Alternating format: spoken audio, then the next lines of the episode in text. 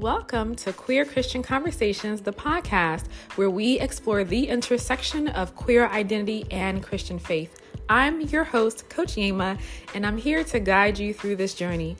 As an LGBTQ plus affirming Christian coach, I know firsthand that navigating these two identities can be complex, especially when fear, shame, and doubt are involved. That's why on this podcast, I'll be sharing my own experiences, insights, and strategies to help you feel confident in your relationship with God. We'll cover a range of topics from how to reconcile your queer identity with your faith to practical tips for building a strong spiritual foundation. Together, we're going to dive deep into the issues that matter the most to you. So, whether you are a Christian, who is queer looking to connect with others who share your journey, or someone who's curious about how these two identities can coexist, this podcast is for you. So sit back, relax, and let's have some queer Christian conversations.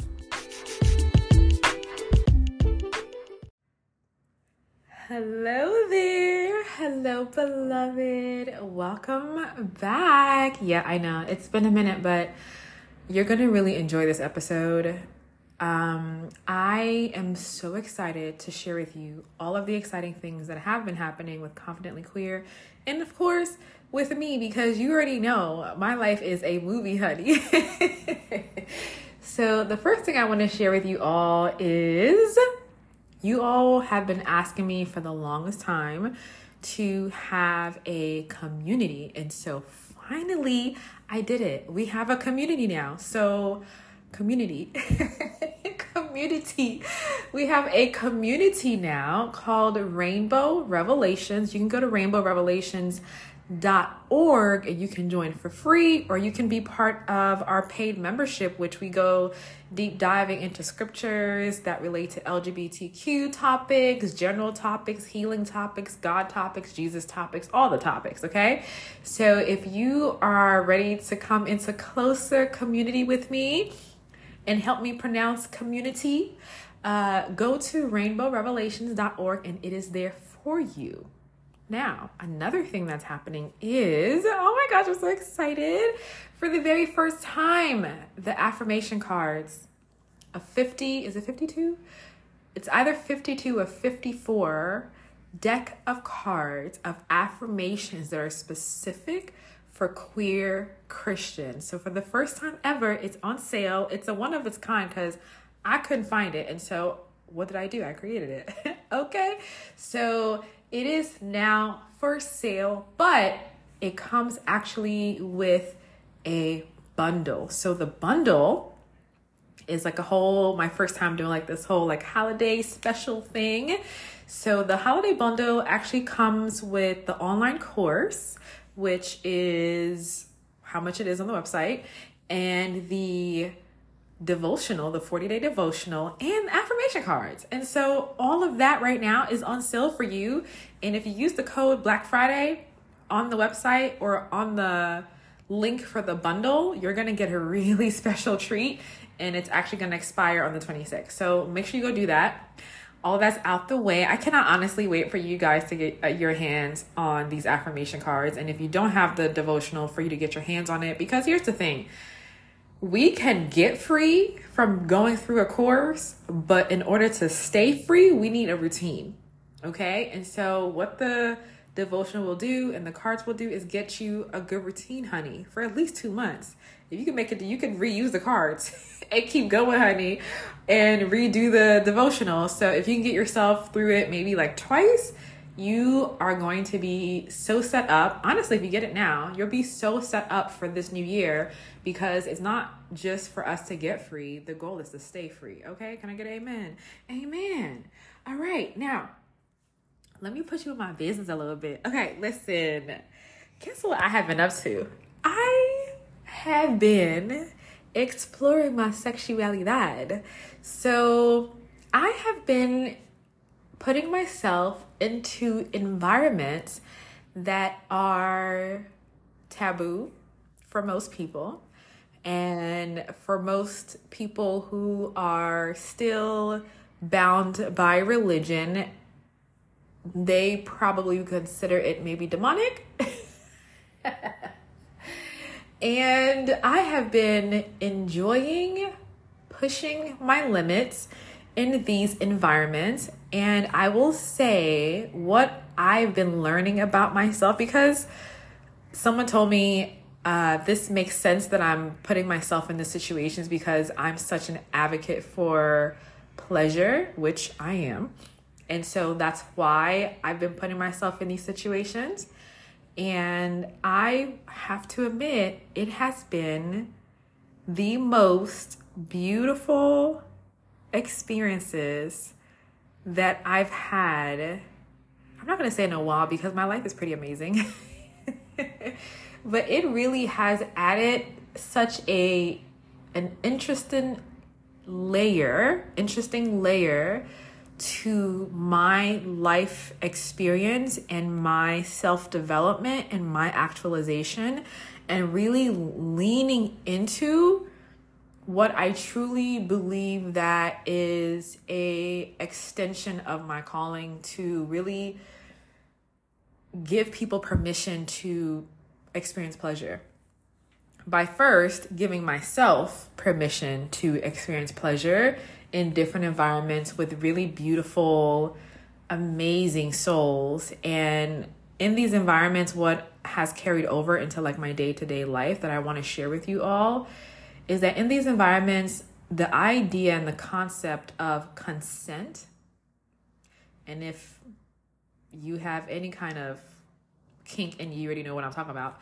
um, what I've been putting myself into. But the idea of consent in these environments have been really pivotal for me in how I deal with people in my day to day life, where like normally maybe I would feel rejected by something or someone's decision. Now, when things happen, I'm just like, oh, they're just not consenting to have me or consenting for me to be a part of their experience in this situation. That's they're just their consent has changed, right? Because one of the things that we learn in these environments that's so important for all of our lives is that a, someone's consent can change at any time and they don't need to explain why. So for me, in my regular life, it's been so freeing if someone is like doing something or having something I'm not invited or something anything weird, right? If someone's like we're in a conversation and they stop responding, whatever may be happening, it's just so easy for me now to just be like, oh, they're just not consenting to continue this conversation. That's okay. Like, they don't need to explain that. And it's been so freeing. And maybe one day I will share a bit more with you all. If you're interested, let me know if you're interested because you know I will share. And I have a private page right now where I am exploring more of this so if you sign into my inbox, I will share it with you. Okay. All right. Now, let's jump into the topic of today, which is the holding on to Christianity after learning the history of Christianity. For me, this question has been rolling around all of this year for me. And on Zoom not Zoom, sorry, on TikTok Live the other day, someone just straight up asked me. And I just love that because the spirit answered and it was a good answer through me that I heard and they heard and it was awesome. Whether I remember that answer right now, it may come up, it may not, but if you want to know how I answered it, it's on my TikTok and on Instagram at Confidently Queer. So this question came like this this beautiful soul asked the question what do you do with the history? How do you reconcile the history of christianity and how the church behaves towards queer people and the idea or the knowledge or the belief i should say the belief that god is love? How do you reconcile all of that? And i thought thanksgiving day would be a perfect day for this conversation because the history of Thanksgiving is really not what we all learned when we were coloring turkeys in fifth and sixth grade, right? It was, it's a much bloodier history, like most of what we are learning and we've learned if we've de- deconstructed Christianity. And what do we do with this information that we have at our fingertips now? Because no one can no one can say to me that they just don't know because at this point I'm going to tell you that it's willful ignorance. And like most things in our society and the modern world that we live in right now, the stories, the histories are very much darker than we learned in school, which makes sense, right? You're growing up in the country that won, right? The victors write the story, so they're not going to tell you that they were genocidal, right? They're not going to tell you any of those things. They're going to say there was a really great party and we were really great, really thankful that they helped us, you know, learn how to survive. And then a generation later, we killed all of them, right? They're not going to tell you that story. And the story of Thanksgiving, the real story of Thanksgiving, even Black Friday, the real story of that, go Google it again because it's there. And as I'm thinking about it now, and I was thinking this, this is a side note. I was thinking this when I was writing the email. I've already posted everything. Um, but I'm like, why am I using this term still? And I still used it.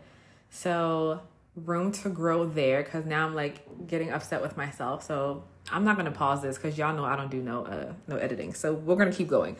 If I'm done recording this in time, I'm going to go and I'm going to go update everything um, as I'm rethinking why I use that term. So, the history of the experiences that we are all collectively a part of with Christmas and Thanksgiving, and then now, right, with Christianity, is a lot darker and bloodier than we knew about. And so as you start to deconstruct, maybe as white queer Christians, maybe there's not a decolonization that happens, but for a black person who's queer, who's also Christian, there is automatically a need to decolonize because number one, the white Jesus, white savior story doesn't doesn't work. Well number one because jesus wasn't white but usually that's like the beginning of why does jesus look like a white guy blue eyes blonde hair? We've all heard that story right? But really when you start to decolonize you start to learn the history of christianity and you start to learn how christianity really was a tool used by colonizers to colonize nations of people, especially the continent that I'm from, Africa. And I mean, not even especially that, because the Europeans, right? Because I think sometimes we think like Europeans are maybe the English folks, right? But Spain is in Europe, and the fact that I'm speaking Spanish in Mexico, not one of their many dialects that they have here, is again another cold extension of colonialism never ending. It's going to end soon. We're going to work on it. But this never ending reach of complete takeover of cultures and then learning that christianity right mexicans and catholicism i mean when i was driving down here to um to where i live now driving through mexico the Virgin Mary, there were statues of her everywhere so people could just randomly stop and like worship her, right? And so it's everywhere, it's in everything. And then you look at it and you're like, well, this is where this is coming from, right? Christianity and colonialism really they not brothers they're not even cousins honey they twins in the way that the Western church practices Christianity, let me be specific. It is very much colonialist. And so, as a black person, how do you hold on to Christianity knowing its bloody, violent, wicked history? That it was used to strip people of their identity, strip people of their culture, strip people of their language. Makes me like, here I go, I'm about to tear up. You already know. Stripping people of their language and then presenting to them a God and a Savior that looks nothing like them. I'm remembering when I worked in the ministry and they would go to Uganda, and one of the initiatives that they had would be to show the Jesus movie. And so they would like send videos back to the executive team to say like look we're discipling and we are changing you know nations and it would be um Africans, right? I don't want to use the term black Africans because, okay, um, because I've been reading that recently, doing some study on another nation, and they keep saying black Africans. Excuse me. So Africans sitting around watching a white savior on the screen and being dissociated from who they are to what's needed in order to be made whole and it breaks my heart. And so I'm not here to give you, if you're listening for like, like, how do you hold on to Christianity? I'm not here to give you an answer because listen, I struggle with this. I'll tell you how I managed to keep my peace at the end, but we're gonna get real about the struggle, right? Especially as a black woman. So looking now, I'm like remembering the scene because I'm sitting in this, you know, in our uh, executive meeting room, and we're looking up at this big screen, and here these Africans are sitting um, watching the screen of what is supposed to be the right and only way to heaven and all these plate all this you know this linear story that we tell about time to save yourself. You have to follow this guy that looks nothing like you doesn't even know how to pronounce your name. Can we be real about it? Do you know how my name had to be changed in the pronunciation because Americans, white people, really could not. I'm to say Americans in general because even black Americans struggled with this, but could not say my name because my name is not Yema. my name is Yema, right? And being in Mexico, they say it right the first time, but just the dissociation of identity that happens in these spaces where we are called to be first a Christian, and it sounds so good when they're saying it. We're like, yeah, of course. Like, I'm not a woman first. I'm not a black person first. Like, I'm not this first. Like, I'm a Christian, right? And if you are Gnostic in your beliefs and you're not like religious about it, if you're Gnostic, it can be like, okay, I understand that the Christian, the Christ experience is about oneness. And so my first identity is one with God. Yeah, that makes total sense because my divinity then is not colored with blue eyes and blonde hair. It is me in my skin as Yima. I'm divine. I'm Christ, right? And so that makes sense. But in religious, in the religious paradigm, that's not what they're saying. They're saying that you're belonging to this religion is what comes first. And so everything else has to be divorced from that.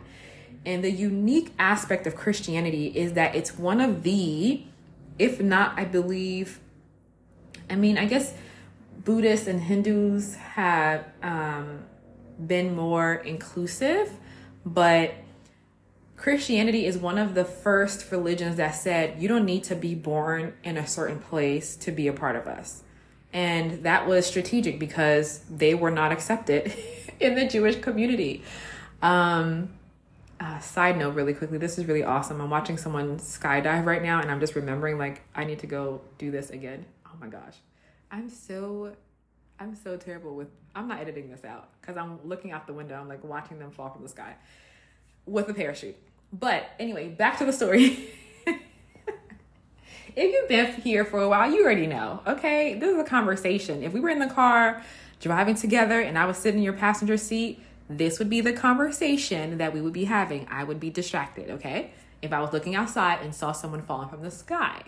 So, Christianity, though, is unique because the Jewish population at the time, when the way, the people who followed the way were happening, did not accept them. And so they had to go proselytize to other nations of people and brought everyone in, right? And so it's unique in that way that it is inclusive, but is also asking you to deny who you are in order to for all of us to have this homogenous identity, right? Grappling with all of that. Then you have the situation where this white Jesus, which if Jesus is white and God's the Father, God must be white, right? like people probably aren't sitting down thinking like, oh, that's probably how that happens. But the mind, because of how our society is, your mind is naturally going to go to, okay, well, you know, he looks like Jesus. So now this God in the Old Testament is wiping out nations by the hands of the Jewish people because they are the ones in covenant. And it's easy for us to say, yes, that makes sense and align with that because we have been divorced from our identity as far as our ethnicity, our place of birth, right? Our homeland, all of that. So it's easy to say, like, we're the new Israel, we're the church. And so, like, wherever Israel is, that's where the church is, and all that good stuff.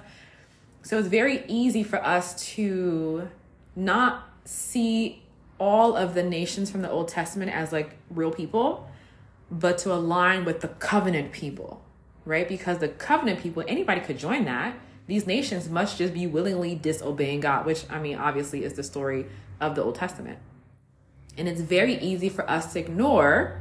This might be a trigger warning for some people, um, but it's easy for us to ignore the genocide that happened in the Old Testament. I posted this. If you follow me on Instagram, you already know about this, but I posted on Instagram how we have been groomed from the Old Testament to accept genocide because those people were people who were rejecting God. And so they deserve for their children, their mothers, their fathers, brothers, uncles, right?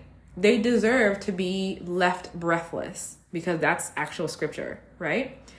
And in the Grace Bible College that I went to, the explanation of the image of God that we see in the Old Testament and who God is presented as in Jesus in the New Testament is explained as well, the children of Israel were in a covenant where they chose that if they did good things, good things would happen. If they did bad things, bad things would happen. And so, and then God was like for them. And so God was just trying to make sure that the lineage of Jesus survived. And so, like, all these other things happened around that, but it wasn't, it's not God's heart to destroy people. Like, people were willingly choosing to be destroyed, which is why being a queer person in church, there's so much fear around our identity because they make it seem like, and at this point, y'all, y'all know I'm in Mexico, so it's loud outside and I'm not in the studio. So, there's birds chirping, there's trucks driving by. Again, welcome into my world, okay?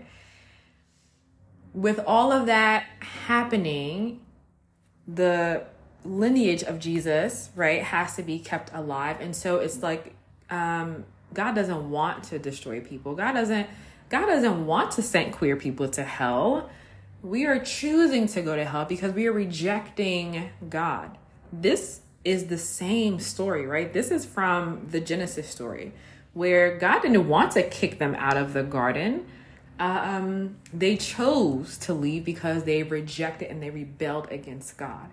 And so it's a continual theme of Christianity, not Jewish people, because they don't see it the same way, but of Christianity that we are choosing to reject God. And so whatever happens, to you after that, you must deserve it because if you were to choose God, then you would have protection, right?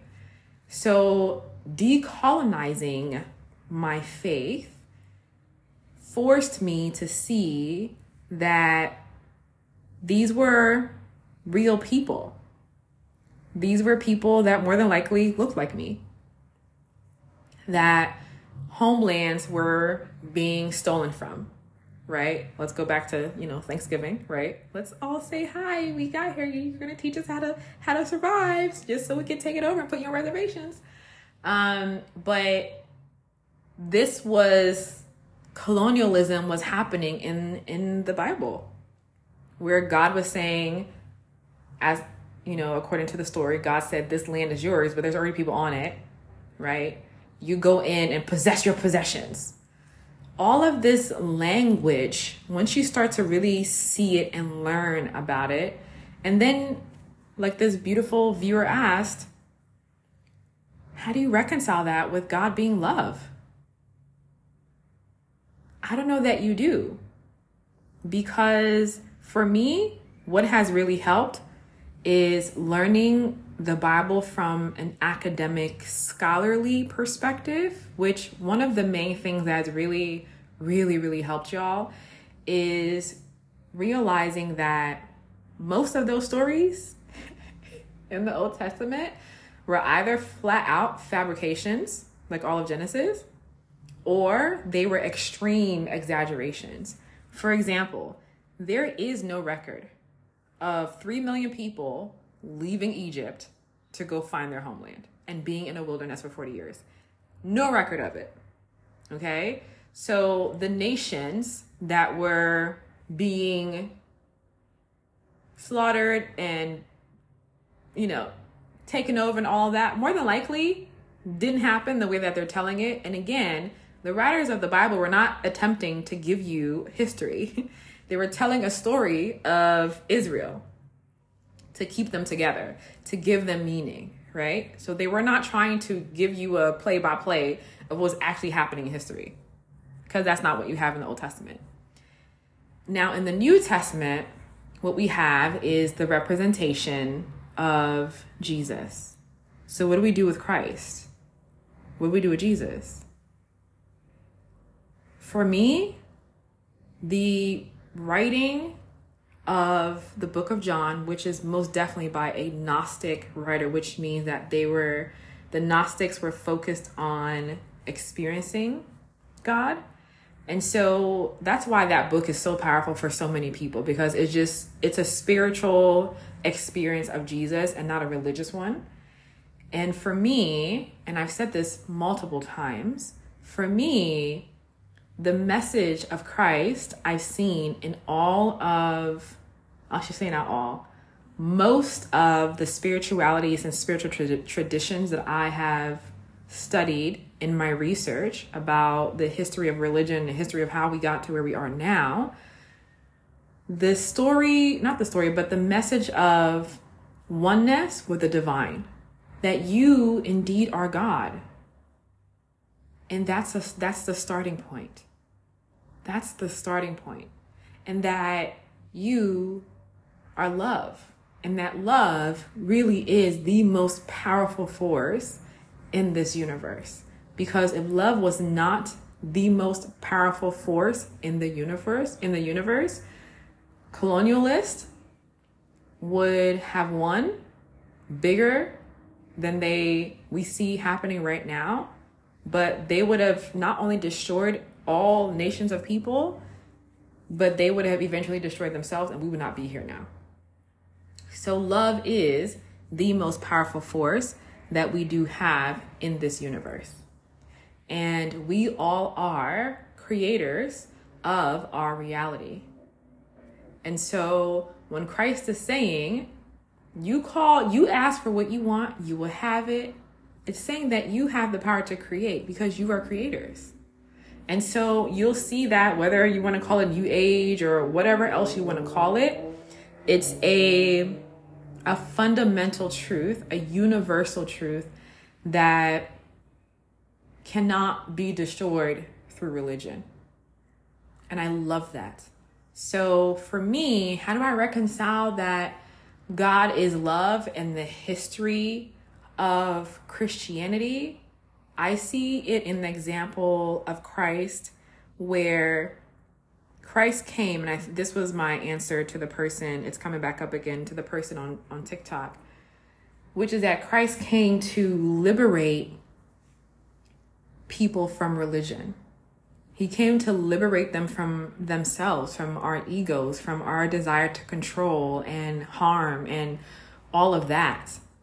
To liberate us from those prisons, right? I have come to set you free. Because religion is a cage, right? The word actually means to bind.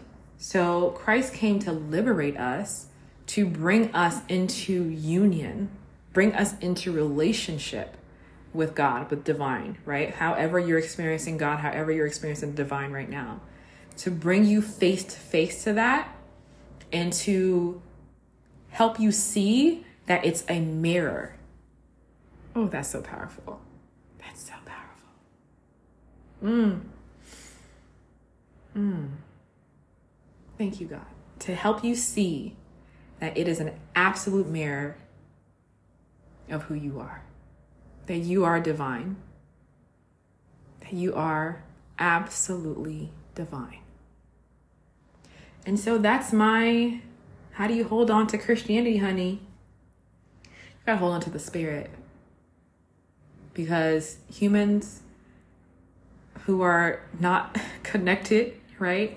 Who are not aligned will do all manners of things because of ego and will make up all kinds of stories to back up, you know, their agenda and will just do things that are not in alignment with who God is. Just because people are behaving in a certain way does not mean that they are representing who the divine, who God, who spirit whatever you call her or him, right? Or them, whatever you call God or goddess, just because people say, I am of this, if they're behaving in a different way, it's a lie, right? So for you in your journey, I would say the solution is always going to be to go directly to spirit. There's no other answer that's going to come from the outside of you that's going to fix it or help you reconcile it. You got to meet who that God is face to face, right? What did Moses say? According to that story, I'm not I'm not going anywhere until you show me who you are. Right? So it has to be in that same energy of like, I'm not holding on to this name of Christianity, which again, Jesus wasn't a Christian, but I'm not holding on to this name of Christianity until you show me who you are, if that's what you want to do. You are empowered to do so. All right. If you want to go deeper in this conversation, because I'm having this conversation at a more advanced level in the in Rainbow Revelations um, in the premium membership, go ahead. It's $14.99 a month. Sign up. Let's heal. Let's talk. Let's grow together. And then if you're ready, to tap in and get yourself set free of all of the fear and all of the doubt, right? Uh, that is more than likely maybe plaguing you right now in your in your health and your relationships go grab that bundle because i can 100% promise you it's not gonna ha- this bundle at this price is not gonna happen again Um, but this was just a special. I'm really excited about the affirmation card. So I wanted to set it up in a way that would be really, really beneficial for you, that you would, that would be a no brainer. Okay. So I will see y'all later. Bye.